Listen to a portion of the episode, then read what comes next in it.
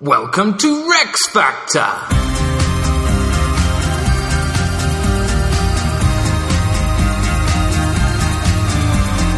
This week, Victoria, the review.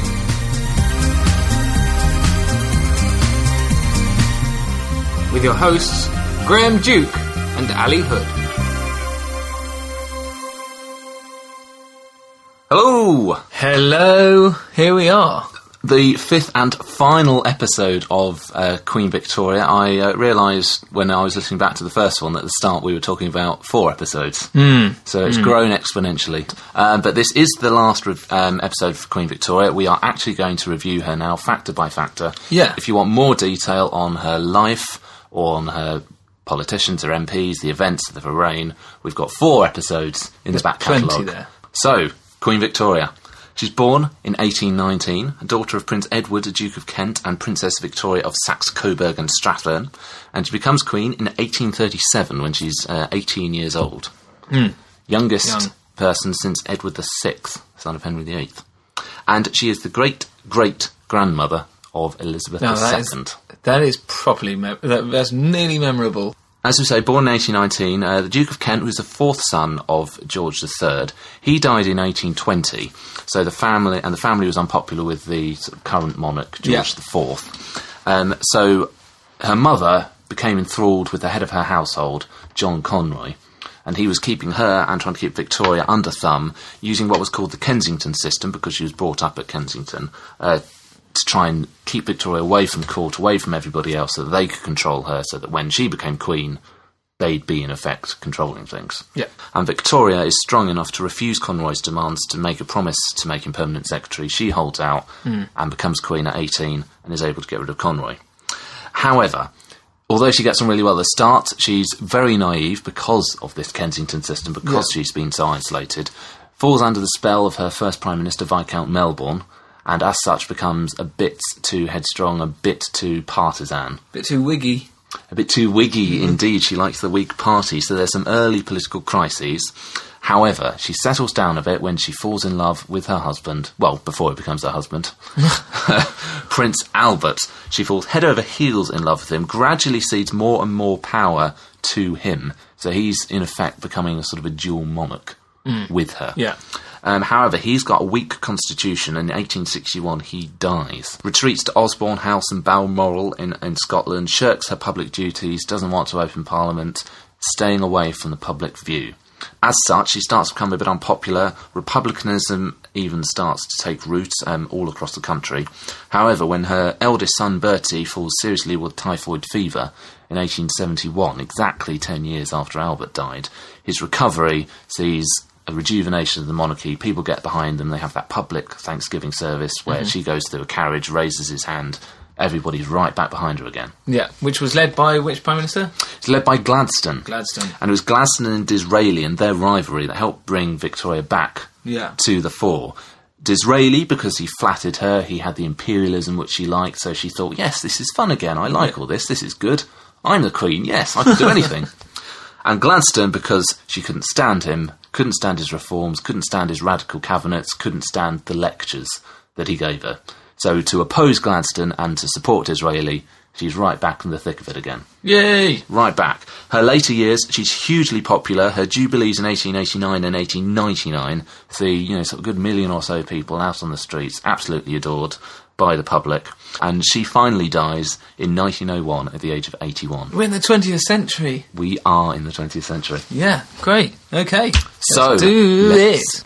Battliness. Well, It's been a very long while since we've been able to do this. And as such, actually, a lot of this stuff, the battliness, battliness stuff, despite there being four episodes, a lot of it I haven't really thrown in. there's so much history. There's so much history. Love it. And this is potentially where Victoria, who might not have had such a good Rep. rep In from the the, previous back end, yeah. episodes, this might be an area where she comes a bit more into her You're own. gonna have to win me round here because you know my feelings at the moment.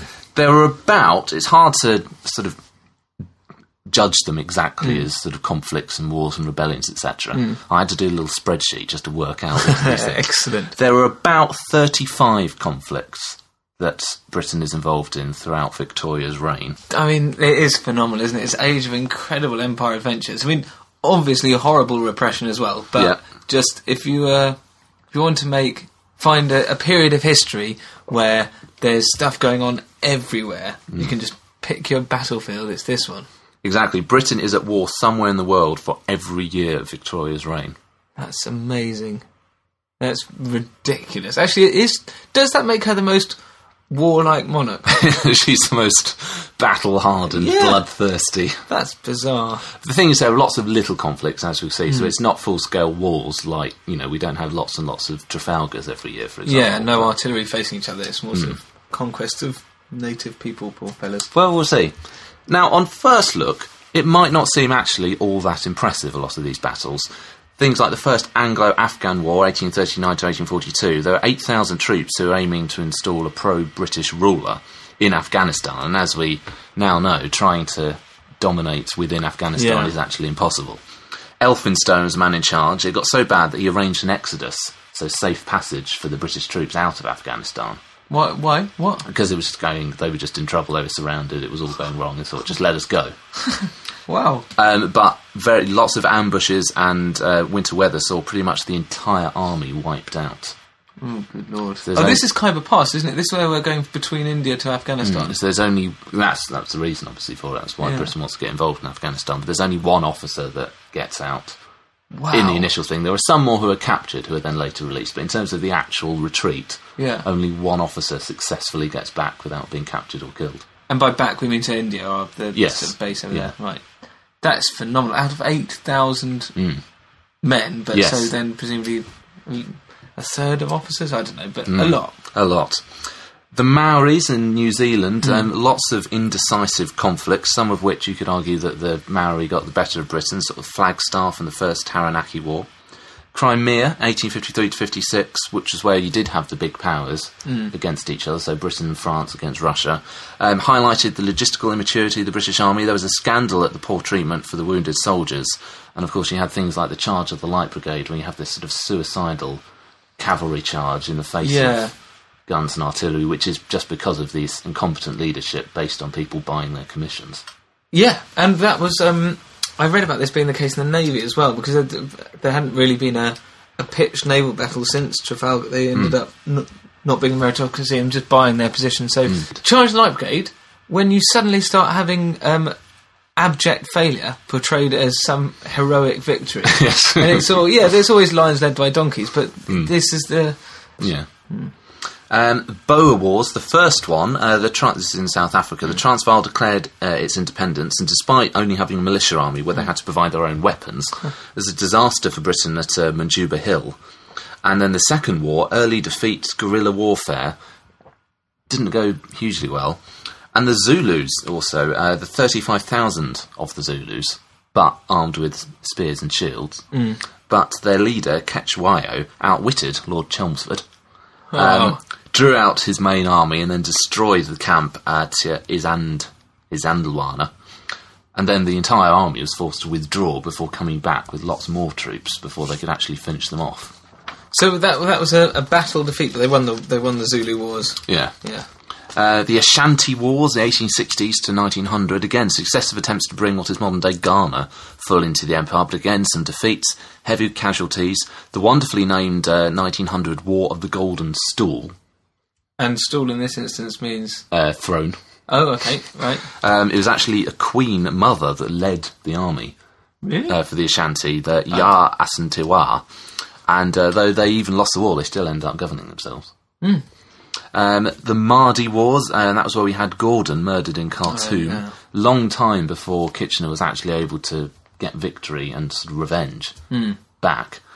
Um, so, in many ways, a lot of this isn't that impressive. There's no Trafalgar, there's no Waterloo, just lots of small conflicts against poorly armed opposition, which all seem to be a bit harder than they really should be. yeah. So you win, but purely through the virtue of more men, well, more technology and more weapons. Yeah, the that's not others. quite so hot, is it? However, if we look at the actual war record, it's pretty impressive. Mm-hmm. Four defeats, one draw, 30 victories.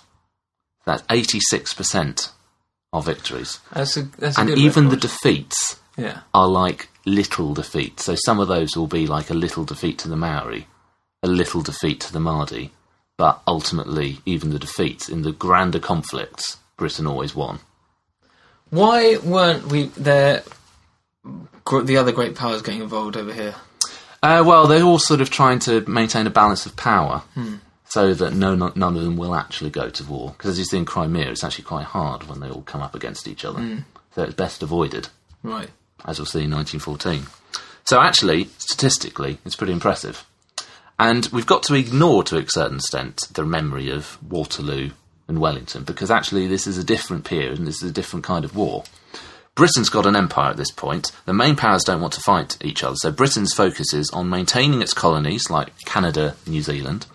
Um, Africa, it's trying to dominate with the scramble for Africa, where all the main powers are Yeah. starting to get in, so they want to be able to link their bits of empire together. And their main thing, of course, is protecting the jewel and the crown, India, Yes. And then by um, by consequence, the Suez Canal. and the Suez Canal, of course, yes. So, for the colonies, they put down rebellions in Canada in 1837 and the Red Rebellion in 1870, created a Canadian Confederacy in 1867, which is sort of the start of Canada as a whole scale province rather than lots of little ones. uh, series of wars against the Maori, very hard fought, but ultimately um, Britain or sort of New Zealand government were Yeah. victorious. In Africa, they defeat the Ashanti Empire. They do avenge Gordon in the end and defeat the Mahdi, so they restore, uh, restore Egyptian rule in the Sudan. Defeat the Xhosa in various wars, and 1902, just after Victoria dies, they finally defeat the Boers as well. Hey. So in Africa, you know, they're actually Yeah. they're winning all these wars. They're not all easy, but they win them. And one of my favourite ones to have is Zanzibar, the Anglo-Zanzibar War, which is the shortest recorded war in history. Go on. Started at two minutes past nine in the morning Yeah. and finished at uh, 20 to 10 in the morning. What did they get down? in that 38 time? minutes. Well, basically, what happened was that the guy shut himself in his palace, hoping that they'd go away. Bombarded by the navy, troops charged the palace, and then they waved the white flag and gave up. Wow. Yeah. Okay. Fair enough. Um, main of thing, of course, is India. The big concern is Russian intervention in the territories around India. So, Afghanistan, for example, Britain resists it. First war didn't go so well, but then the second war, Britain do win an outright victory at Kandahar, decide not to try to occupy Afghanistan anymore, Wise. but they control its foreign policy and they keep Russia out. Uh, they win territories from Bhutan, annex Burma. Persia, which no longer exists now, of course, um, sought to take Herat from Afghanistan with Russian help. But again, Britain got in there, didn't go into Afghanistan, but went directly to them, forced them out, got a treaty.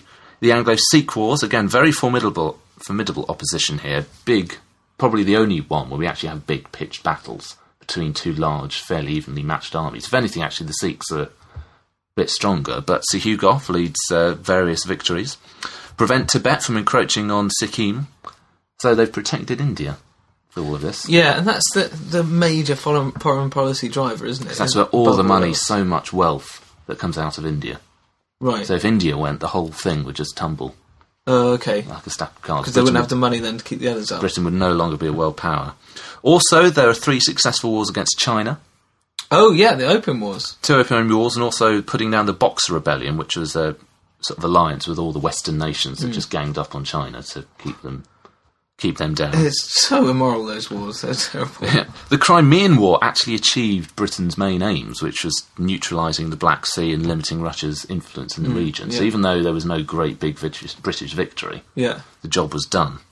So in all of these, we actually see Britain has picked its battles and it knows what it needs to do to maintain the empire and to restrict the power of the others. So and it just sort of- succeeds. Yeah, like like pressure point battles. They don't Yeah. need to go out. They don't go whole scale against one big enemy. They just pick the very small ones, and nearly lose, but do win. Yeah. So you know, jolly good. And even if they lose the battle, they always win the war. Mm. And of course, we have the British Empire. Yep. Now, this has been building, of course, for various reigns, but this is the point at which it really builds hugely and it really becomes a much better conceived entity that they're working to Yeah. preserve. Greater in size than any previous reign at this point, so Victoria's Yeah. got a bigger empire than anybody else. Largest geographical spread of an empire in history. Geographical spread, but um, geographical land area as well, isn't it? Yeah. Oh, sorry. I thought you just meant it was stretched the farthest two Hmm. Oh, I points know. opposed. No. As the crow flies. um, it actually reached its maximum point in 1922, which is Yeah. after sort of all the treaties after the First World War. But this is when it, at this point, there's At the never most been a powerful. bigger empire in history Yeah. than at this point. It's cool. That's cool. That's pretty Well, big. I mean, you know what I mean. Yeah. Yeah. From a battliness Yeah. empire perspective, that's pretty impressive. So it covers about a quarter of the world's population, That's phenomenal. I always forget that statistic. about Blows 10 my million mind. square miles and 400 million people. And of course, it's famously said that the sun never set on the British Empire. Yeah. Although, as an American quipped, um, that was because God didn't trust Britain in the dark. Oh, why you gotta? And as well as this, what we sort of call formal empire, i.e., where we're there and we're in control, there's also countries which are kind of in an informal empire, which is like economic control. So we're not actually pr- physically there, but we control the trade, control the economy. So the like the opium wars in China, mm. Argentina as well. There are countries where we're not there, but we're dominating, and it's working to Britain's imperial advantage. Yeah, and countries where we just have a puppet ruler, Mm. and so we have complete say over their foreign policy. Yeah.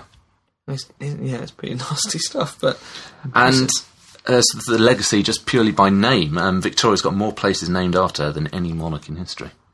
Now, Victoria obviously doesn't go to war herself. what? She's a woman, she's the Blow my queen. mind here. Doesn't happen in war, but she does get interested in war. Hmm. And sh- she is a war leader of sorts. What? 1855, uh, during the Crimean War, Lord Panmure said, You never saw anyone so entirely taken up with military affairs as she is. Was this was Albert dead by then? No, So she just did the. He did all the admin that she could do. and he- she like She goes, the. "Rah, rah, rah," Yeah, waving wow. a sword. She's got her sword aloft here. Her attitude is she thinks war is terrible, but you couldn't allow Europe to think that Britain's not able to fight a war. And also, imperialism is necessary because, as she says, the native sovereigns cannot maintain their authority. It is not for aggrandizement, but to prevent war and bloodshed that we must do this. That is, take possession. Right. Yeah, You've got a very flimsy. Mm. very justifiable reason. And she says to Disraeli, she recognises the threat there is on the empire and what needs to be done. Again, what we we're saying about the tactics Mm. and how to maintain it. If we are to maintain our posi- uh, position as a first-rate power, we must, with our Indian empire and large colonies, be prepared for attacks and wars somewhere or other continually. And she gives unflinching support to Disraeli and his uh, imperialism, urges a hard line uh, when tensions arose with Russia in the 1870s. When wars do break out, she thought it was folly to try and make premature peace after early setback, so she's always trying to Keep going. Yeah. keep the confidence going. The Crimean War is one which It's is a biggie. one of the biggies. I'm so bewildered and excited, and my mind so entirely taken up by the news from the Crimea. And of course, her father was in the army, so she sees herself very much as a soldier's daughter. and her uncle, who was William the Fourth. Fourth, was the Navy. Yeah. So she sees herself as a soldier's daughter. Mm. Yeah. So, and she regrets not being able to get out there herself. She said, You will understand it when I assure you that I regret exceedingly not to be a man and to be able to fight in the war. Really? So she's very Wow. excited by all of this. She comes home immediately from Scotland when Turkey declares war on Russia. Oh, you can imagine going, "Oh, exciting!" Uh, signs a commission of every officer while the war lasts so that she could preserve this connection.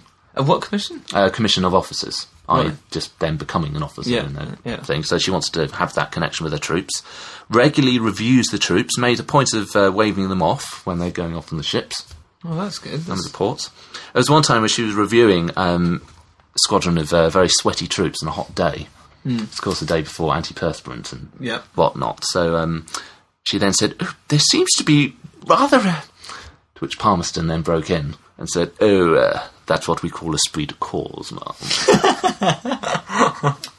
Ah, I like Palm. No, I don't like Palmerston. Did I? He's a you did terror. in the I yeah, did you like loved him in the yeah, end. Yeah. He challenged you. yeah. And again, this unflinching support, as she said, no consideration on earth ought to stand in the way of our sending what ships we can lay hold of to transport French reinforcements to the Crimea, as the safety of our army and the honour of the country are at stake. The Queen is ready to give her own yacht for a transport which could carry 1,000 men. So she's ju- she is really really bloodthirsty. She loves a bit of war. Well, I mean, I don't know if all of this is bloodthirsty. So, um, you know, as she said, uh, I feel a pride to have such troops, which is only equalled by my grief for their sufferings. So she says, you know, she feels really for the families waiting for the news of their loved ones, but it's an important thing, war for the state and for an empire. So she's right behind our troops, egging it on. She's loving it. Um, she knit socks, mittens, and scarves for soldiers and for the wounded soldiers. Wrote letters of condolence to the bereaved. Inspected hospitals. Spoke to the soldiers there. Gave money for artificial limbs and pensions. Urged the government to provide better hospital facilities. And of course, we have Florence Nightingale um, in this period doing lots of work Yeah. on the front. Uh, Victoria envied her frontline frontline role. Sent warm thanks to her with a jewelled brooch. And then invited her to Mount Balmoral after the war. These socks she was knitting. Yes. How did she distribute them, and how did they know that it weren't the officers just weren't taking them?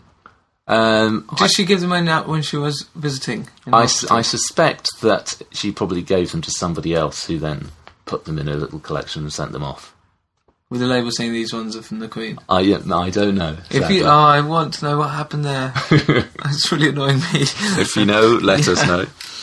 Um, also, medals was something Victoria was um, very interested Oh, VC, yes, brilliant. Yeah, so she's very heavily involved in establishing the Victoria Cross as a Hmm. new medal, and it's Victoria that suggests the motto for valour. Oh, oh right, jolly good. And there's also a Crimean War campaign medal, which she says that they should have, and Hmm. then they do, and then she gives it out to the soldiers. Later on, Hmm. of course, we have the Boer War. Yep. So it's right at the end of her reign when she's, you know, sort of getting on to 80 years old at this point. She's still up for it. well, she is. She's an old woman, but supports it very enthusiastically, gives her a new lease of life. she um, always used to go to Osborne for Christmas after the anniversary of Albert's death early in the month, but because of the Boer War, she stays in Windsor the whole time. Oh, right. And he says, After the Prince Consort's death, I wish to die. But now I wish to live and do what I can for my country and those I love. And so, what exactly was she doing? Well, um, she was sending them some more knitted garments, a Like, no, r- how? 100,000 tins of chocolate. I think she paid for that She- rather than yeah, actually it's- making that. She's got a post office. New Year's Day, 1900, she sent a specially moulded chocolate bar to the troops. Her specially moulded chocolate. A specially Oh, moulded right. chocolate bar.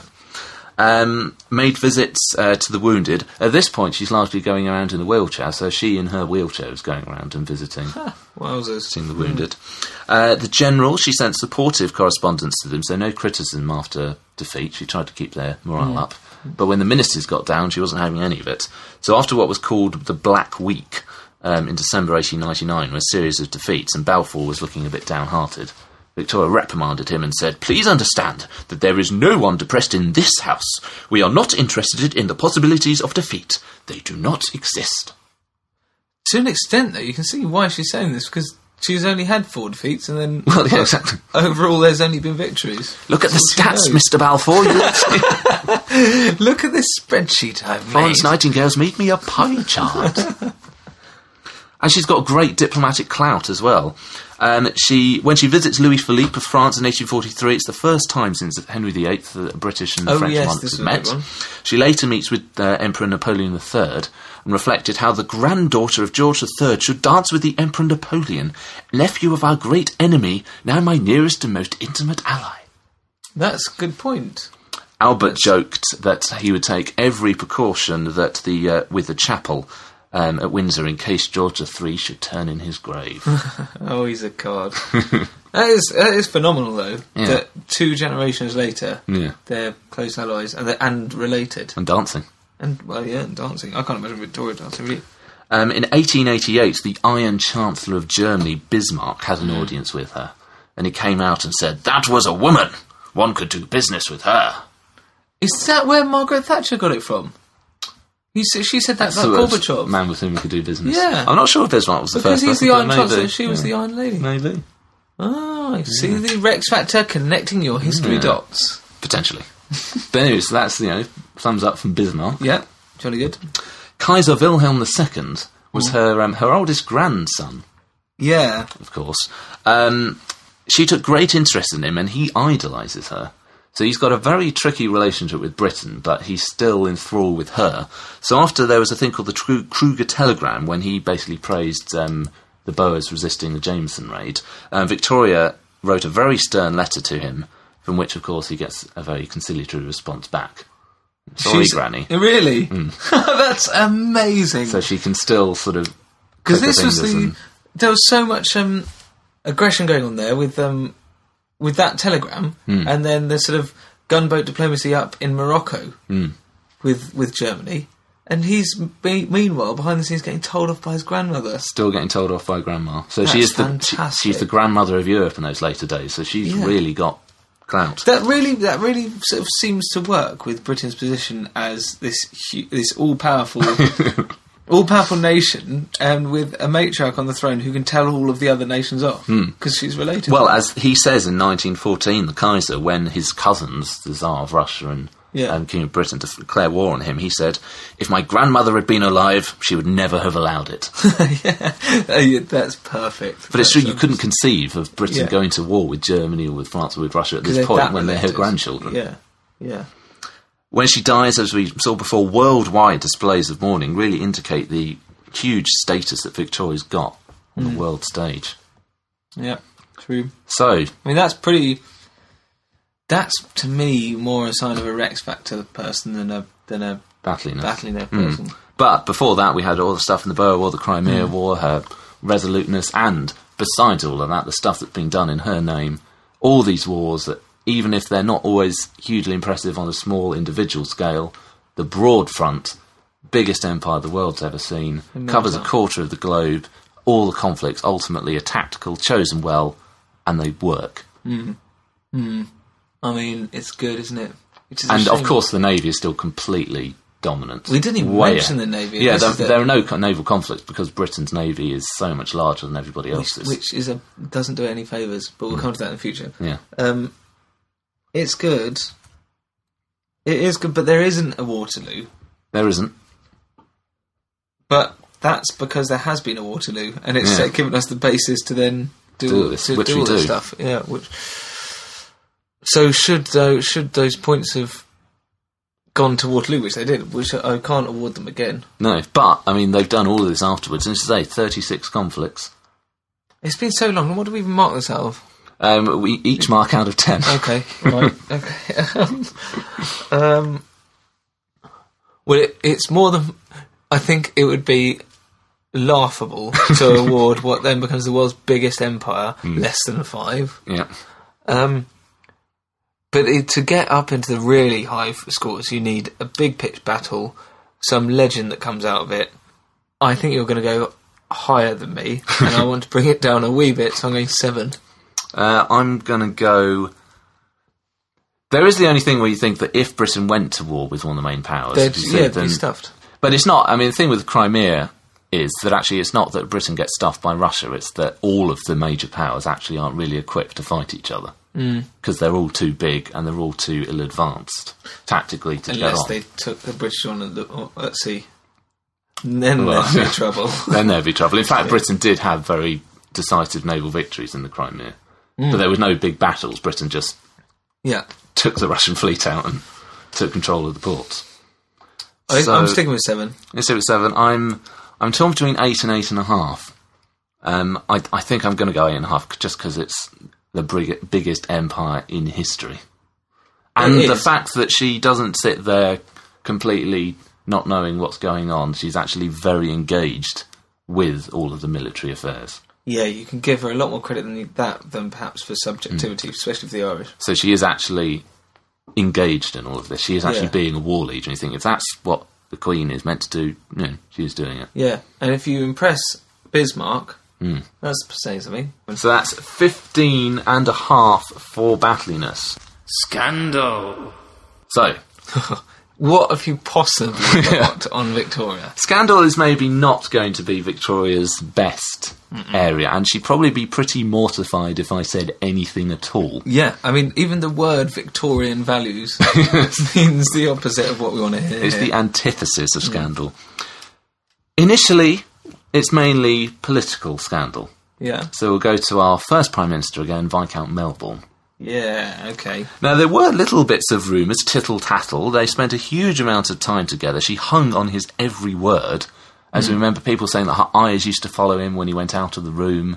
She was jealous when he was speaking too long to some of the other ladies. Yeah. She used to complain that portraits people didn't make him, didn't get him handsome enough. Yeah, So, you know, some people suggested that maybe she was planning to marry him. She got nicknamed Mrs. Melbourne a little bit in times of unpopularity. oh really? In reality, of course, there's a huge, There's an age gap. it's pretty isn't big age gap, and you know, it's never going to happen. It's a father-daughter relationship, really. She lost her father, he lost his daughter. there?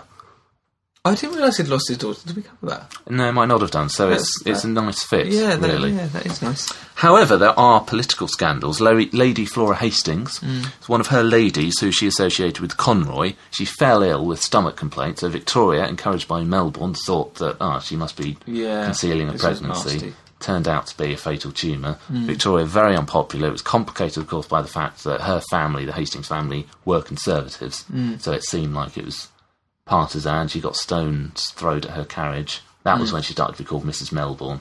It's all part of that. We then had the bedchamber crisis when Melbourne was first uh, had to resign. Victoria was in a peak of stubbornness and grief, refused to change the ladies of her bedchamber, which meant that Robert Peel and the Conservatives felt that they couldn't form a government. So, as people were saying, the caprice of a girl of 19 has blocked the formation of a great ministry. Yeah, that was just nonsense. The whole thing, Hmm. amazing. But so we have a you know some political scandal at the start of the reign. Yeah, yeah. Now, the the main thing we've really got for scandal is John Brown. Yeah, Billy. Um, 1849, he was promoted to uh, the position of Gilly Yep. when they were in Scotland, and then in 1858, Victoria's particular Gilly. It's by Albert. Albert um, rated him. He accompanied the family on trips around the Highlands. After Albert dies and Victoria is this weeping widow all alone, she won't go out. They bring John Brown down from uh, Balmoral to spend time with Victoria, trying to help her get out to ride a bit more, get her outside. And they develop a very close relationship. Victoria likes his blunt but kindly manner. He acts as her groom, her footman, her page, bodyguard, his main concern, you know, to keep her safe. Uh, greatly improves Victoria's mood, helps her back on her feet. She's got a man to lean on, which she always likes. Uh, but he's not popular with many people.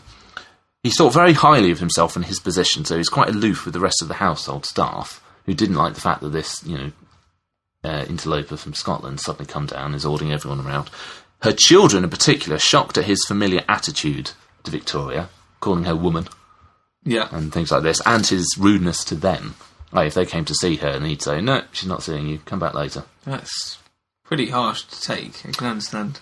And there were rumours in the press that they were lovers, even rumours that they had been secretly married and she might, and she'd had her child by him. I mean, the press just la- latch on every man she's with so far. They really do. She's referred to as Mrs. Brown, which of course we Yeah. famously get the film from. Unfair, really, and com- when we compare this to the previous male monarchs and all that they get up Mm. to, particularly if you think George IV. oh, he's co- it's incredibly unfair. Yeah. Um, but because she's a woman, any association Yeah. for an unmarried m- woman with a man, yeah. scandalous. There's a tiny bit in there, just, however, to make you think, oh, I wonder. Oh, really? Oh, this wasn't all just drummed up by the press to sell papers? After he died, Victoria wanted to write a biography of him and publish it, but had to be persuaded not to by her advisors because they thought that this won't do any help in convincing the press that there was nothing going on there.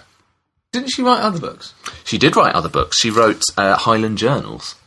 First one dedicated to Albert, but a second volume of it, just after he died, was dedicated to her loyal Highlanders and my devoted personal attendant and faithful friend, John Brown. That sounds fine. Well, but he's d- it's dedicated to a servant by name. And you think the first one was dedicated to Albert, and this one isn't. It's not mentioned this time. And she would dedicated everything else to him. Halls. Exactly. In her will, she mentioned all of the loved ones that she's looking forward to seeing again, names John Brown among them. Right. So, you know, she's got Albert, her parents, her children, Yeah. John Brown. And then secretly, she gave instructions to one of her trusted uh, physicians, Reed, I think, that among other items and mementos that she wanted to have in her coffin, so, you know, like the, the hand of Albert, the, pu- the plaster, the, Hand- plaster Oh, hand oh, of right. Albert Okay, yeah. painting of Al- portrait of Albert, all this sort of thing. She also wanted a lock of Brown's hair Right. She kept. That's a bit odd. and two wedding rings. One wedding ring from Albert and the other from John Brown, which um, had been John Brown's mother, and then Victoria had worn it constantly after his death. Uh, It's yeah, they, that is pretty. uh, That that's pretty odd. But she had, she was prone to strange behaviour, Victoria. She was. She was prone to get attached. Yeah, to the strong man in her life. But this is the only instance where we've seen that kind of rumour. Yeah. Um, well, apart from the nonsense with Melbourne, but Yeah. you know, yeah, actual. Mm, I don't believe it. I don't believe it either, but I suppose you do have to say that at the time It was there was scandalous, yeah. scandalous gossip going on at the time. Yeah. And there's just that little bit there to make you think twice about it, even if you think twice and say no. Yeah. Oh, yeah. That's true. We've we've paused for a moment Yeah. on this, which is for for Victorian values Yes. something indeed. But when reflecting on it, even if it was scandalous, it's it's just that she fell in love with someone else after her husband died, who was nice to her, And probably she didn't. and probably she didn't. Yeah. yeah.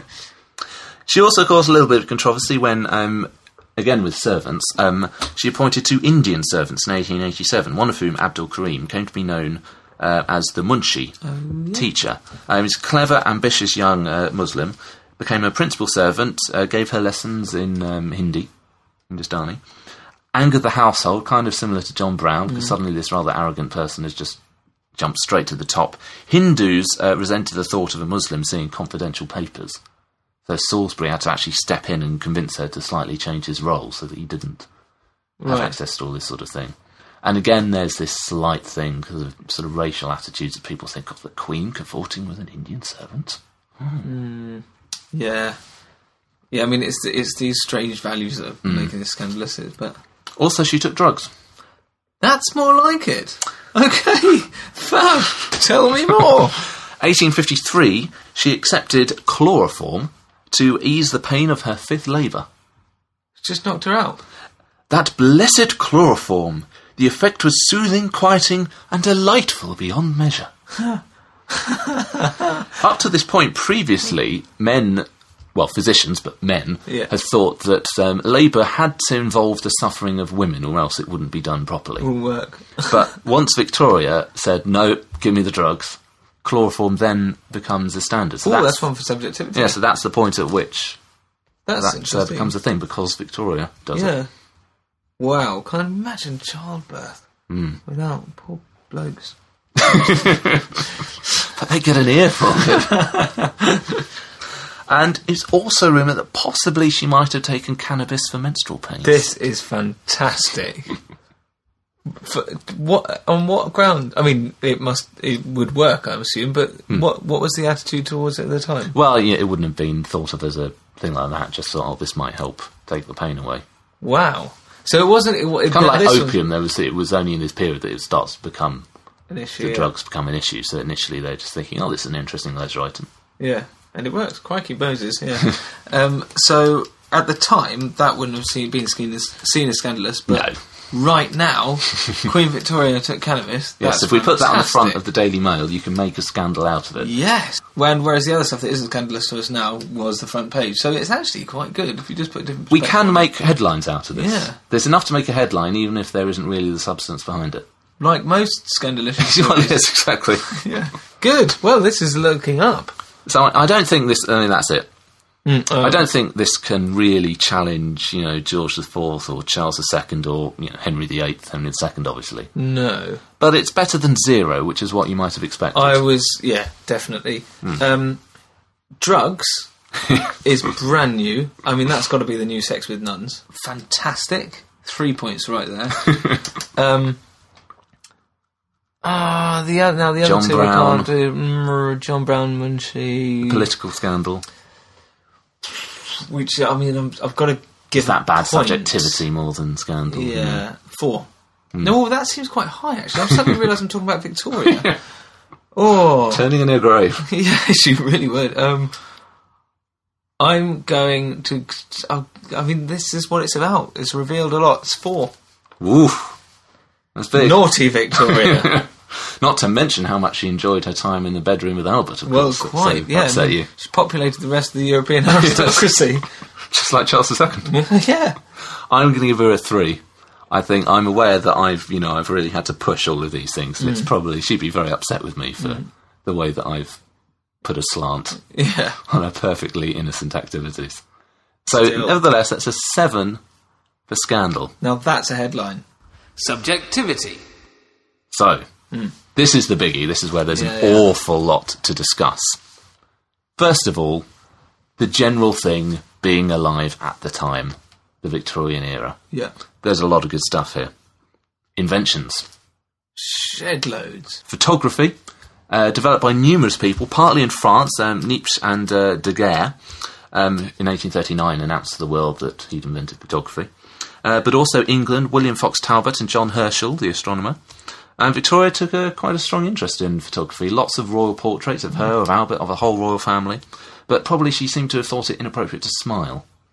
And that's where we get this um, misguided, We are not amused. yeah, that whole quote. And Hmm. But there is whole that picture demeanour. of her in one of her jubilees where she didn't know that it was being taken and she's got Yeah. a big smile. Yeah, yeah, that's nice. The telephone was invented in the mid 1870s by Alexander Graham Bell. Mm-hmm. So in 1878, Victoria noted, After dinner, we went to the council room and saw the telephone. A Professor Bell explained the whole process, which is most extraordinary. It had been put in communication with Osborne Cottage, and we talked with Sir Thomas and Mary Biddulph. But it is rather faint, and one must hold the tube rather close to one's ear. Picky. Mm. But she's obviously, you know, that's obviously one of the first uh, private phone calls. What is it with monarchs getting First right in on dibs. the act? Yeah, because the Queen sent the first email in 1976 or something Not ridiculous. Victoria. No, no, no, no, current one. Um, Um, she was also the first uh, royal to have her voice recorded. When the King of Abyssinia was being um, a bit awkward about a border dispute, she had her voice recorded, sent off to him, and apparently he listened to it and then said, All right. this will shock him. Yeah. Oi! Science and technology, great advances are here uh, and in Britain. Infrastructure, we've got huge uh, networks of canals being built, railways, the London Underground yeah. gas lighting and heating. Sanitation improves a lot as well. Public health acts, um, an industrial scale production of soap, Yes, and sewers. the sewers. Um, Bazalgette, Joseph Bazalgette builds a London sewage system, 82 miles, uh, linking with a thousand miles of street sewers. Wow. Thames Embankment, we have sewers, water pipes, and the London Underground. With medicine, as we said before, chloroform, thanks to Mm. Victoria, gains uh, widespread popularity. Antiseptics as well, under Joseph Lister from 1867. Is he introduced British? for the first time. He's British. Well, Uh, Brunel, one of the Oh, great yeah. figures of the age, uh, the Great Western Railway, the Clifton Suspension Bridge, the SS Great Western, which is a steamship, first that was built for, specifically to cross the Atlantic, Mm. and then the SS Great Britain, which was metal rather than wood, had an engine rather than relying on wind and oars, and a propeller rather than a paddle wheel. yeah, yeah. Great museum, we should go to that. And also, of course, we have Charles Darwin. In this period. Oh, hero. 1859 publishes on the origin of species and theory of evolution. In culture, uh, arts, we've got the Pre-Raphaelite Brotherhood, Hunt, Millet, Rossetti, Ruskin, Ford Madox Brown, William Morris. This is the period at which the novel really becomes the staple of uh, literature. So we've got the likes of Charles Dickens, Yeah. Arthur Conan Doyle, the Bronte sisters, George Eliot, Thomas Hardy, Browning and Tennyson as poets, and then children's literature as well, like Lewis Carroll, Tom Brown's School Days, Rudyard Kipling. Yeah, that's, that is quite a set list. In theatre, there's Gilbert and Sullivan, George Bernard Shaw, Oscar Wilde. Yeah, yeah, yeah. Although he didn't get a very good run of it, did he? No, not ultimately. Um, the Bank Holidays Act in 1871 establishes bank holidays for the first time, so actually Oh, 10 points. people have days off. Yes, that means days off, by the way. Yeah. Bank holiday is quite a strange term. Uh, Thomas Cook starts to uh, get a bit of a holiday business going in this period. Oh, as a right, result. wow. And generally, there's some good stuff for life. Hmm? Population rises from f- about 14 million in 1831 to 32 million in 1901. Crikey. That's, what, how- what's That's almost that? three times. Three times? we have what's called a demographic transition, where we go from high birth and, hi- and high death rates Mm. to low birth and low death rates, which basically means that people aren't dying young anymore, Mm. so they're just being born. But also, they're not being born at such a ridiculous rate because people are better off, better educated, better Yeah. able to do all these sorts of things. Hmm. That must be such a challenge, though. Tripling the population. But the they escape the sort of Malthusian trap. By which point he said that you know you get to a certain point and you can't sustain it. But the industrialisation means that they're actually able to sustain Mm. Yeah. this population now. Yeah. That's that's incredible. That speaks volumes Hmm. um, for subjectivity. There is, of course, a flip side to the quality of life in the Victorian period. There's an awful lot of poverty, uh, poverty, the huge population increase, and based on mass urbanisation means there's a surfeit of low paid, low skilled jobs. very menial labour, lots of factory work.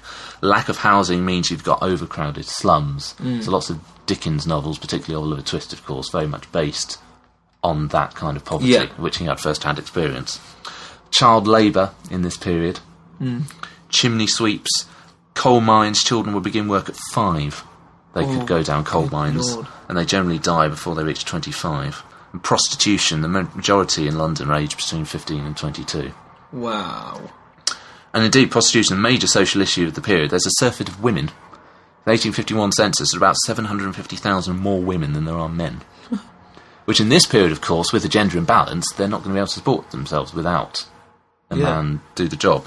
So there's a lot of prostitution, and of course, double standards mean that prostitutes get punished, but the men who frequent them do not. Josephine Butler, in this period, fought against the 1864 Contagious Diseases Act, which could force women to submit to inspection if they were suspected of having venereal disease. But of course, the sailors that spread it from port to port don't. But you've got people like Josephine Butler who are And you've got the scientists working behind the scenes to eradicate these Hmm. diseases. exactly. And you've also got the politicians trying to make things a bit better as well. Yeah. Electoral reforms. The Second Reform Act in 1867 adds about a million people to the Yeah, that's franchise. brilliant. And then 1872, the Ballot Act established secret ballots at local and general elections so that people could no longer see who you're voting for. The Corrupt and Illegal Practices Prevention Act in 1883 criminalised attempting to bribe voters Yep, jolly good. and limited electoral spending. Not criminalising bribery, No, just just just in that instance, right? And the Third Reform Act in 1884 gave counties the same franchise as boroughs, so got a bit more levelling of the rules, depending Right. on Okay. where it is. Added about another 6 million to the franchise. So that must have. Two thirds of men in England and Wales, three fifths in Scotland, and about half in Ireland can now vote. Compared to the start of her reign, Yeah, that how many fold increase is that? That must be it's, it's huge. huge. Yeah, if you Huge go from increase. Hmm. one million one time and then seven million. Wow. Um, social reforms, um, they do try to tackle all of these appalling conditions that we've talked about just now. Factories had to be washed with lime every 14 months, fe- machinery had to be fenced in, accidental deaths investigated and reported. Track Act stops employers paying in goods rather than money. Trade unions get legalised and peaceful picketing for the first time, so workers are starting to get Yeah. A voice. More power. um, and it's a a period in which the labour movement really takes off. The formation of the Fabian Society and the formation of the Labour Representation Committee, which ultimately becomes the Labour Party. Oh yes. of And course. in 1900, we have the first election of Labour MPs uh, with Keir Hardie and Richard Bell. Penal Servitude Act ended transportation to Van Diemen's Land. Reformatory Schools Act meant that juveniles could go to reformatory schools rather than prison oh, that's nice. which is nice. Local p- councils had the power to destroy slums for sanitary reasons and replace with new and better ones. Well, they they were impelled to replace them. They were obliged to replace them. Rather. Right. Hmm. Okay. To just knock them down. No, and uh, compulsory vaccination of children starts up as well. Oh wow. The Factory Act in 1853 outlawed uh, child labour between 6 p.m. and 6 a.m. Lazy. So you know they get the night off. Uh, the 1870 Elementary Education Act provides a national system of elementary schools for the first time, so children have to go to school. Yeah. I mean, That's this is that Hmm. there's just so much stuff here. This is fantastic. And for women, 1882, the Married Women's Property Act, married women are given the same rights to buy, sell, and own property as unmarried women. So legally, they are now recognised as individuals in their own right for the first time. It's phenomenal, isn't it? So much of what's normal now has Mm. just been listed there. We don't, however, have women's suffrage. Women still don't have the vote. Yeah. And this is a, an area actually where Victoria doesn't really do much for the sisterhood. I'm most anxious to enlist everyone who can speak or write to join in checking this mad, wicked folly of women's rights, with all its attendant horrors on which her poor feeble sex is bent, forgetting every sense of womanly feeling and propriety. Did you just call it e- evil? Mad. What was it? Mad. Wicked folly. Wicked folly. What on earth does she think? Well, of wicked course, she about? thinks, you know, if women get the vote and all this, it's not becoming of the sex, and how's she going to support herself if she's got a man to look after, all these sorts of things. It's a very different time. But no plus points. No. But that one. so, just so many to counterbalance this. But there's a lot of all- Yeah. other stuff. Victoria and Albert have a role in governing the country, obviously. So, first of all, they're a model family. Yeah. an example to everybody. They're determined to end the scandalous ways of the Hanoverian courts of George IV and William IV, George II. Damn. A virtuous couple devoted to their family, they're the middle class bourgeois domestic ideal. And it's actually really, really clever tactic for then the monarchy surviving the next century, Mm. Yeah. just being the nation's family. the royal family, the national Yeah. family. Um, previously, Victoria had loved court balls and frivolities, but Albert valued the moral peace and quiet of the countryside, so that's why they go into more modest establishments like Osborne and Balmoral, rather than the rather more lavish palaces like Brighton Pavilion that were built by Yeah. Mm. George IV. So they're no longer showboating wealth.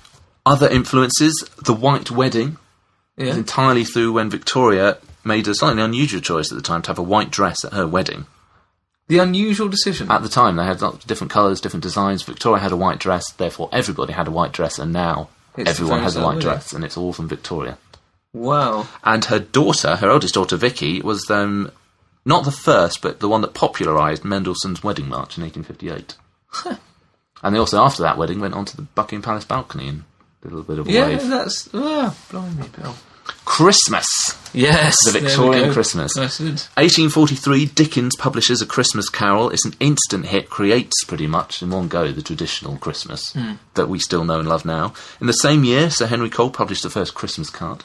Oh, Um, the tree, the Christmas tree, wasn't introduced by Albert. which is oh often I said. thought I had a little Rex fact. It was actually introduced by George III's wife, Charlotte. Charlotte. Yes. However, it became widespread in Britain after the marriage. Good- was she Victoria's marriage to German? Oh, Albert. She was German, yeah. Right. Okay, so, it's a German thing. It's a German thing, and it was Albert that probably helped to popularise it more widely because they're this ideal family, so everybody wants the Victorian Christmas. Yeah.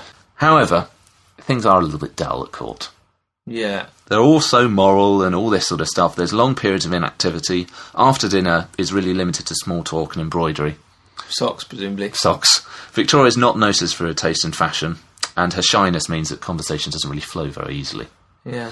Um, also, the mourning etiquette. Even before Albert, Victoria is all about mourning. So in 18, because so a period when somebody of her family dies, there's a period at which court is in mourning. Oh, right. Okay. Yep. Yep. And Victoria's fastidious about this. So in 1852, she realised that she'd been mourning for nine out of 12 months for the last three or four years, with 10 of her uncles and aunts having died since 1841. Good grief. Which apparently one of her pun, pun. Sorry. Boom. Albert's role specifically. He's a very able man, conscientious, highly educated, and instilled with a powerful sense of public duty. And he really takes on a strong role, and he does a lot of good. He sees the monarchy as being in the national interest, above party, and to improve the lot of the people. That's going to score big then. Takes great interest in the work of uh, Lord Ashley and his social reforms, invites him to Balmoral and praises him for his work to improve life of children working in mines and Yeah. factories, all these sorts of things um, becomes the president for the Society for Improving the Condition of the Labouring Cr- uh, Classes. And also, of course, in foreign disputes, remember in 1861 when he was pretty much on his, literally on his deathbed, but he got out of bed having read this letter which was sent to America Oh, to edit it. to edit it, and pretty much war was inevitable, but Albert edits it, makes it much more diplomatic. War's avoided. So Yeah. on his deathbed, he stops Yeah, Britain yeah. going to wars with America. Yeah, and all the prime ministers prefer dealing with him. Hmm. Yeah. Yeah. His biggest thing was the Great Exhibition in 1851, Hmm. mm. and they sponsored an international exhibition to show off British commerce to the world. So, big ambitions. We have the building of Crystal Palace, Yeah. designed by Joseph Paxton. Huge glass palace, 1.75 miles of exhibition space, about 300,000 panes of glass. Hmm. Birds were a bit of a problem because they enclosed uh, trees in Hyde Park. It sort of went over bits of park. Oh, wow. So they had lots of birds that couldn't be caught, to which Wellington famously suggested to Victoria, dry sparrowhawks, ma'am. Yeah, I suppose a shotgun wouldn't really be appropriate. All in all, there were about 100,000 exhibits, 14,000 exhibitors. Um, showed off all the latest technology, industry, and design from Britain, attended by about 6 million people. God, that's numbers the dome could only dream of. It's equivalent to about a third of Britain's population. Major boost to British commerce, and Albert ensured that all the money that was raised from it was spent on educational institutions and museums in South Kensington. So the Victorian Albert Museum, the Natural History Museum, the Imperial College of Science and Technology, Royal College of Music, and also huge improvements to the British Museum. that's and things like that. fantastic. Huge Albert. point. Victoria's a good woman as well. charity, she donates about £8,000 per year from 1837 to 71, which is about 15% of the privy purse. Uh, about £650,000 in total throughout her reign that she donates uh, to charity. Patronises 150 institutions, uh, donates money to victims of natural disasters, colliery disasters.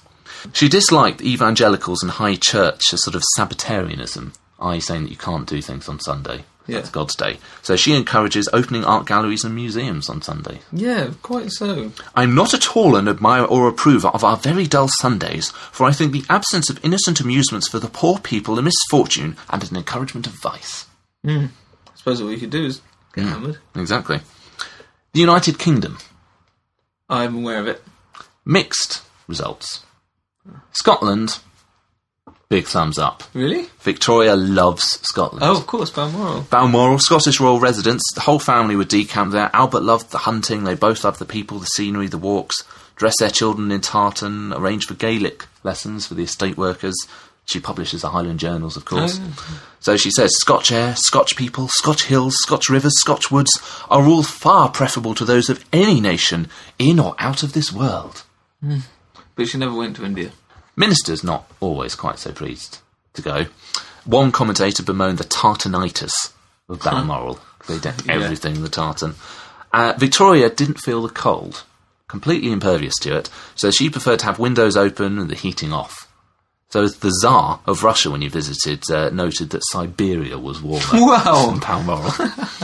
Disraeli shuddered at the memory of the Castle of the Winds.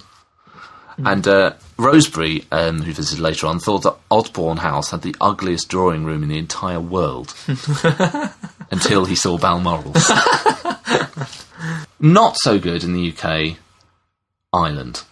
No, certainly not. Things, Yeah. it's not a good period for Ireland. Disraeli and Gladstone both suggest establishing a royal residence in Ireland and a greater royal presence, and Bertie potentially having a role. Victoria, not for that. Every other part of the Queen's dominions might get up pretensions for residence, which are out of the question. For health and relaxation, no one would go to Ireland. Of course, with Gladstone attempts to introduce Home Rule, which is self government in Ireland, Victoria implacably opposed to the union being broken up, connives with Salisbury to actually ensure that it doesn't succeed. Um, there is some good. They visit a few times, encouraged by Albert, um, 1849, 51, and 1861, and then her own idea in 1900 she visits as well. Wow, she must have been pretty doddery by then. Uh, which, to be fair to her, is more than her prime ministers, Russell and Gladstone, each only went once. And, you know, Gladstone disestablishes the Irish Church, so there are no more tithe payments. Uh, it tries to introduce the three Fs with Land Act, so fair rent, fixity of tenure, freedom to sell holdings. They're trying to do some good. Yeah, but it's just too little, too late, isn't it? Well, and of course, the biggie, which really undermines all of this, is the uh, Irish potato famine. Yes. 1845 to 52, also known as the Great Famine or the Gorta Moor, the Great Hunger. About a million people in Ireland died, That's just phenomenal. I can't believe that. and another million emigrated. The population fell by around 20 to 25 percent. It's like a plague, 25%.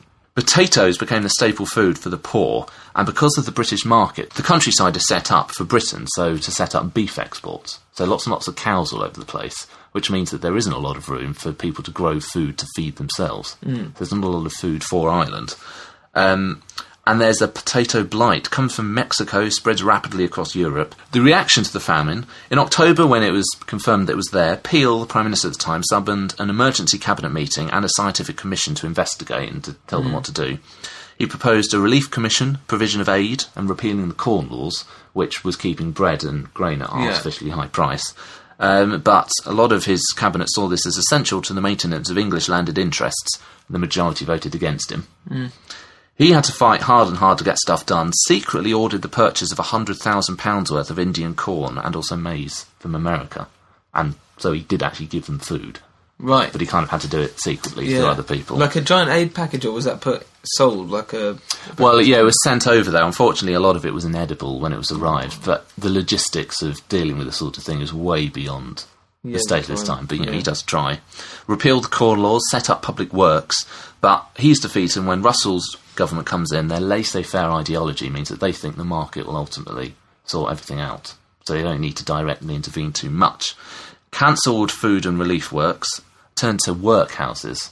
So that people go to workhouse if they're poor. But of course, you have to be so poor to be allowed in that it means that people actually can't afford to work the land and receive relief, Yeah. So it's- you're- uh, yeah. trapping them. And the worst thing is that exports of food continue to England throughout the famine.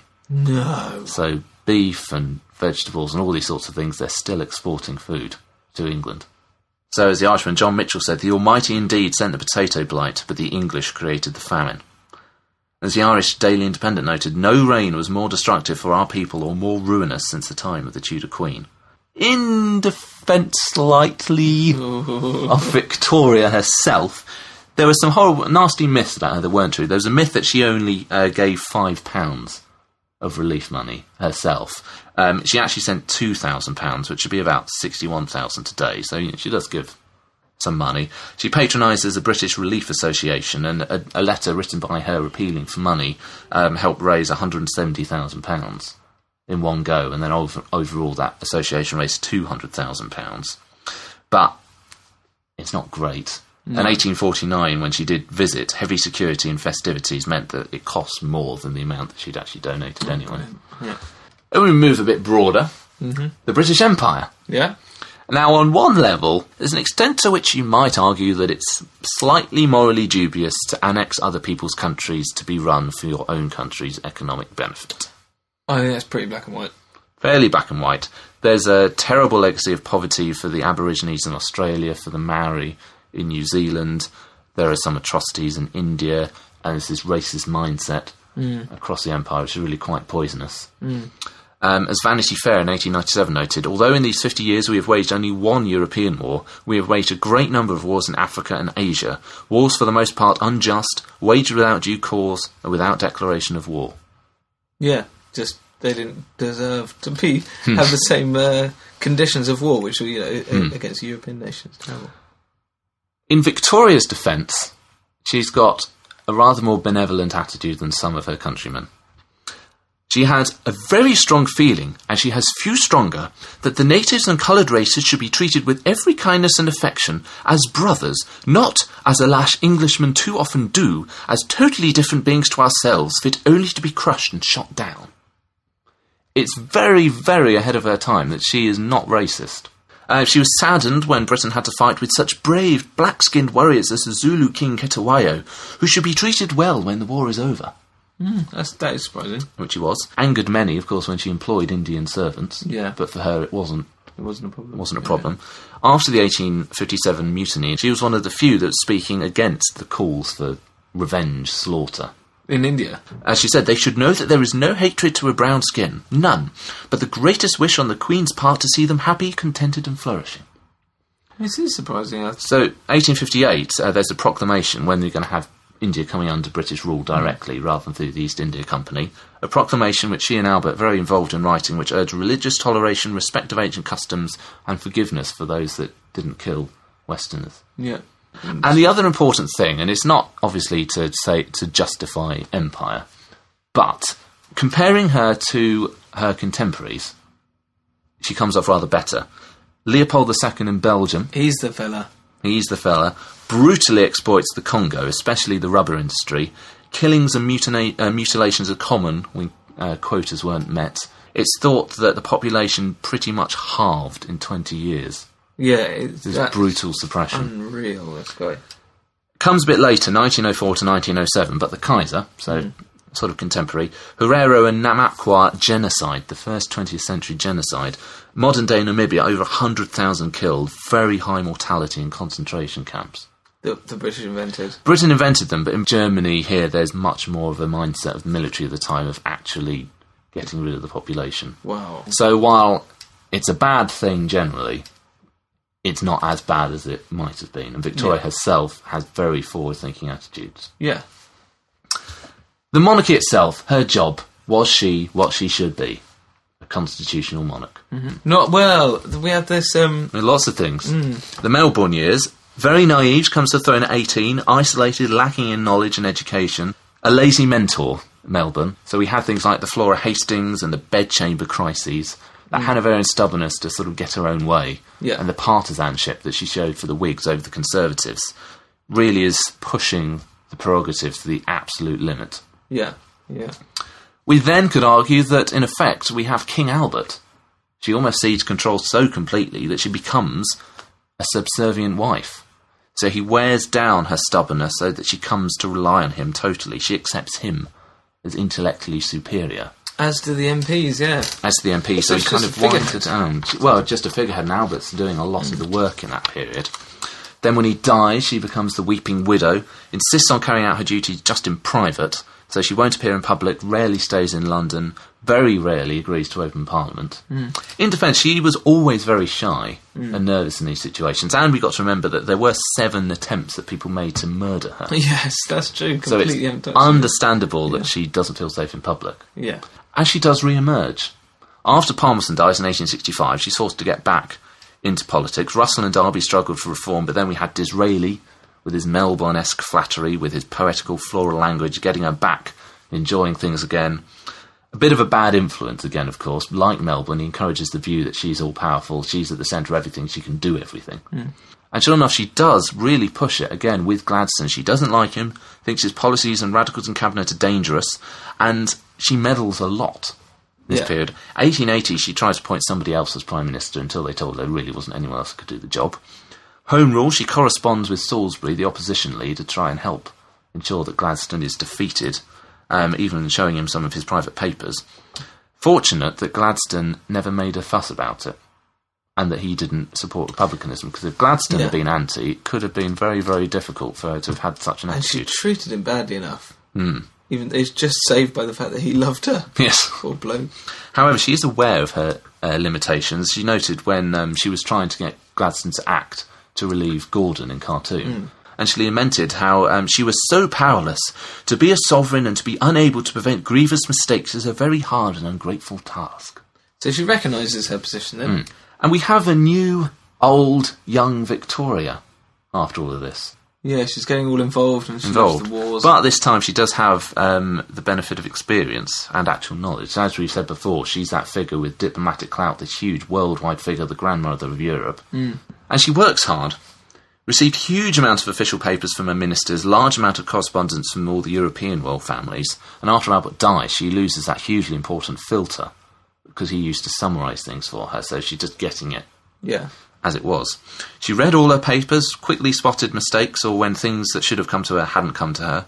Lifelong tenacity in the appointments of officials, particularly in the church, encyclopedic knowledge of the European dynasties. Yeah, for all her obvious- family. Well, exactly. So he's really the most foremost expert in Yeah. foreign affairs. And uh, Arthur Balfour, uh, the leader of the Commons when she died, noted I remember when I saw a vast mass of untouched documents which awaited the hand of the sovereign. It was brought vividly before my mind how admirable was the unostentatious patience with which she carried out her share in the government of this great empire. For her, there was no holiday, no intermission of toil. So basically, when she dies, within a couple of days, suddenly, piles and piles of Keep papers stacking up, yeah. stacking up because that's how much she was Yeah. getting through every day. And she's popular, Yeah. which is a pretty important The thing. last bit. well, for a pretty long bit of the last bit, 1887 97, huge public celebrations of her jubilees. Over a million people turn out to cheer her. She's more widely and more deeply revered than any of her predecessors, Hmm. which is pretty good going. Yeah.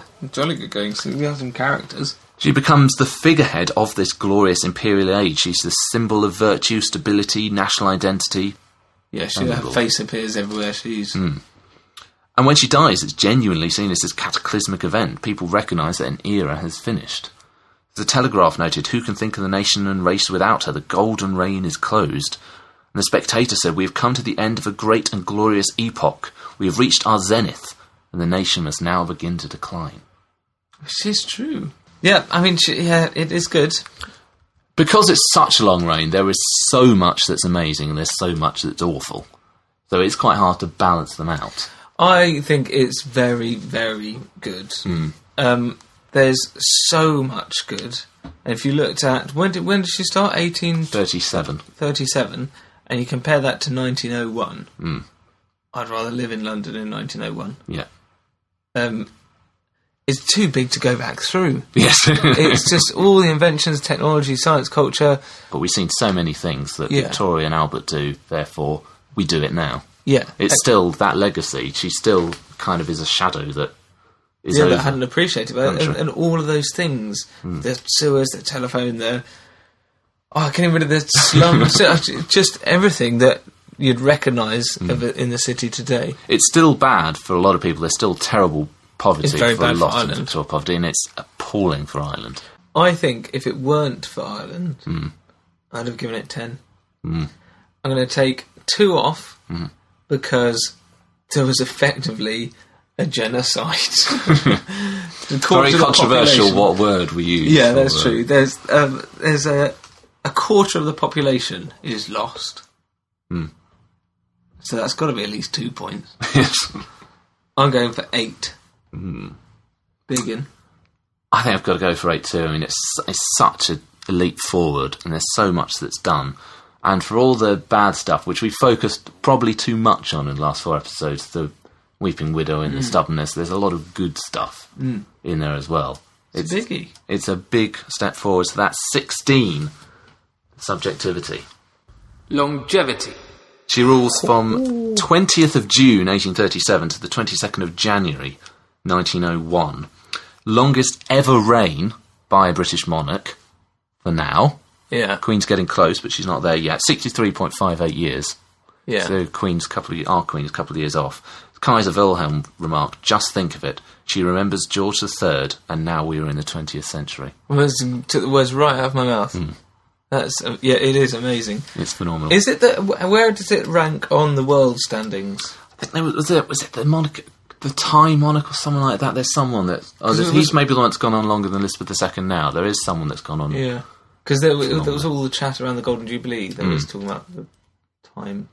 Um, but it's pretty impressive. I mean, yeah, that's gonna smash her score we right put up. 63.58 into the patty calculator. It is, of course, 20 out of 20 Yeah. because it's the top score. It's top score. Dynasty. Not the program. Six surviving children. Mm. Um, they actually had nine children in total, all of whom survived into adulthood, but sadly, three of them did die before Victoria. Yeah, But in dynastic terms, I mean, it's obviously we just score on children, but it's pretty epic. yeah. Nine children, 36 grandchildren, 37 great grandchildren. Uh, grandmother of Europe who said descendants of the kings and queens of Britain, Russia, Germany, Spain, Denmark, Sweden, Norway, Greece, Romania, and Yugoslavia. It's phenomenal. it got so much that she almo- even got bored of it. Really? She said one time, I fear the seventh granddaughter and fourteenth grandchild becomes a very uninteresting thing. For me, it seems like we go on like rabbits in Windsor Park. Well, you better go- put yourself to blame there, madam. And babies. Yeah. I don't dislike babies, though I think very young ones rather disgusting. I have no tender for them till they become a little human. An ugly baby is a very nasty object, and the prettiest is frightful, till about in four months. In short, as long as they have their big body and little limbs and their terrible frog like action. That's more like it, Victoria. Back to Victorian values. Even children are a bit distasteful. Yes. Wait till they can wear proper clothes. Ugly, froggy things. Anyway, for Dynasty, she's got six surviving children, which gives her a Zero 10.02 Oh, is large. though. for Dynasty. Is that the highest? So, do you Not for Dynasty, but if we look at her total score, she has scored a whopping 68.52. Not quite the top. She's below Henry II, who scored 69.11, but she is the second highest score. She has overtaken Edward I.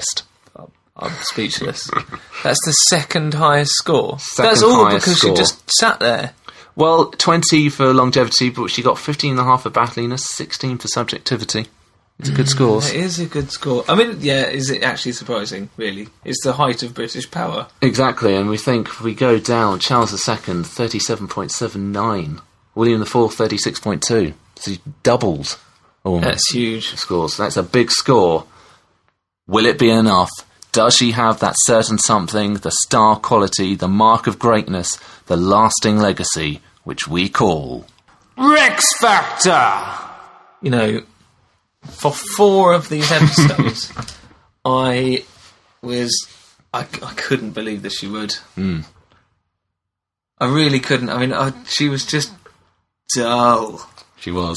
but really, even if I think I think the problem is that she has that certain something to the entire population, probably to all of her subjects. She's this. And you think that's a lot of the world's Yeah. subjects as well. she has the Rex factor, certainly, that for, for them, even if it might be an artificial, it's an artifice that's Yeah. projected onto her because of all these other achievements, you can't avoid it. And the leg- you can't deny the legacy as well, Yeah. which is partly legacy on the royal family, partly cultural, and so many of these things, which you think we still are traditions now. So many of them come, like the White Wedding, it's just because Victoria did it. Yeah. And you could say that's quite a minor thing, but it's just a sign of It is a the minor impact thing, but- she has on society. Yeah, yeah, exactly. But it, you, you'll see that now in everything from Shrek, which is set in the Middle Ages, and an American film company, Hmm. all because of this one wedding. and there's a lot of that. I feel a bit bad because I realised from from your reactions and from a lot of the comments we're getting from people that she probably wasn't coming across very well. And I think because she wrote such a huge amount in their journals and letters, we know so much more about her that we get a lot of the petty, trivial things. And there's got to be other things. You know, Henry V might have hated the colour blue, for example, and he might have refused to go out to battle unless everybody took off their blue shirts. Yeah. We don't know. Yeah. Because he didn't Yeah, write it down. exactly, yeah. I'm sure they all had all these really petty things. There is that period where she pretty much just doesn't do anything and she's weeping. She is petulant at times. There is lots of these extended bad periods, but we probably did less on sort of the 1880s to modern day, Mm.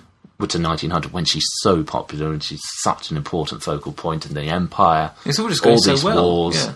It's huge. So yeah, so you just kind of quickly finish to the end once you get past the entertaining stuff about how rubbish she was about grieving for Albert. Yeah, and the, the and although we've drifted away from the sword waving, Yes. she's bringing it back, loving it, absolutely is. Hmm. loving it, which was unexpected. Really was. Um, And it's what you want, really. That's what the monarch should be doing. They can't be out there fighting. You, they've it's, got to... it's certainly what you want from an empress. Yes. I Hmm. mean, this, this is or an emperor. The Um, Empress of India. The there popular is- ima- her status still in the popular imagination. That's what I think. Is, She is one of the names. Exactly, and I was really, th- oh, no, wasn't hoping, but I was thinking we'd have a Rex Factor surprise Mm. where I wouldn't give it to her, and Queen Victoria wouldn't get the Rex Factor. But it is just in the popular imagination, and when you look at it deeper, I don't think it Hmm. it's not all it's all smoke and mirrors. But but need, regardless, Hmm. it she she is she's just she's Queen Victoria. She's she's Britannia. Yes. She's, it's a yes, and I can't believe after those four episodes, five episodes, it's a yes. But it's a yes. It's a yes from me as well. Well done to Victoria. Despite my uh, probably rather poor episode planning, you have joined the greats on the Rex Factor Mountain. And you can't expect her at the second highest score really not to get it. Yeah. And if she's good enough to get a high score than Edward the First, that's Well, you actually take it back. so finally, the heavy iron door of Victoria's creaking shut. it is shut. It's over, but she did it. Impressively, it's a long time ago now, but William IV got the Rex Factor as well, which means that we are actually on a, a two streak Rex Oh Factor. yeah, yeah, we are too. So next time we will be doing Edward VII. I think it's fair to say a rather different character to Queen Victoria, and I think it's also fair to say you're going to like him. yes, another one. Good. So until next time, Cheerio. bye bye.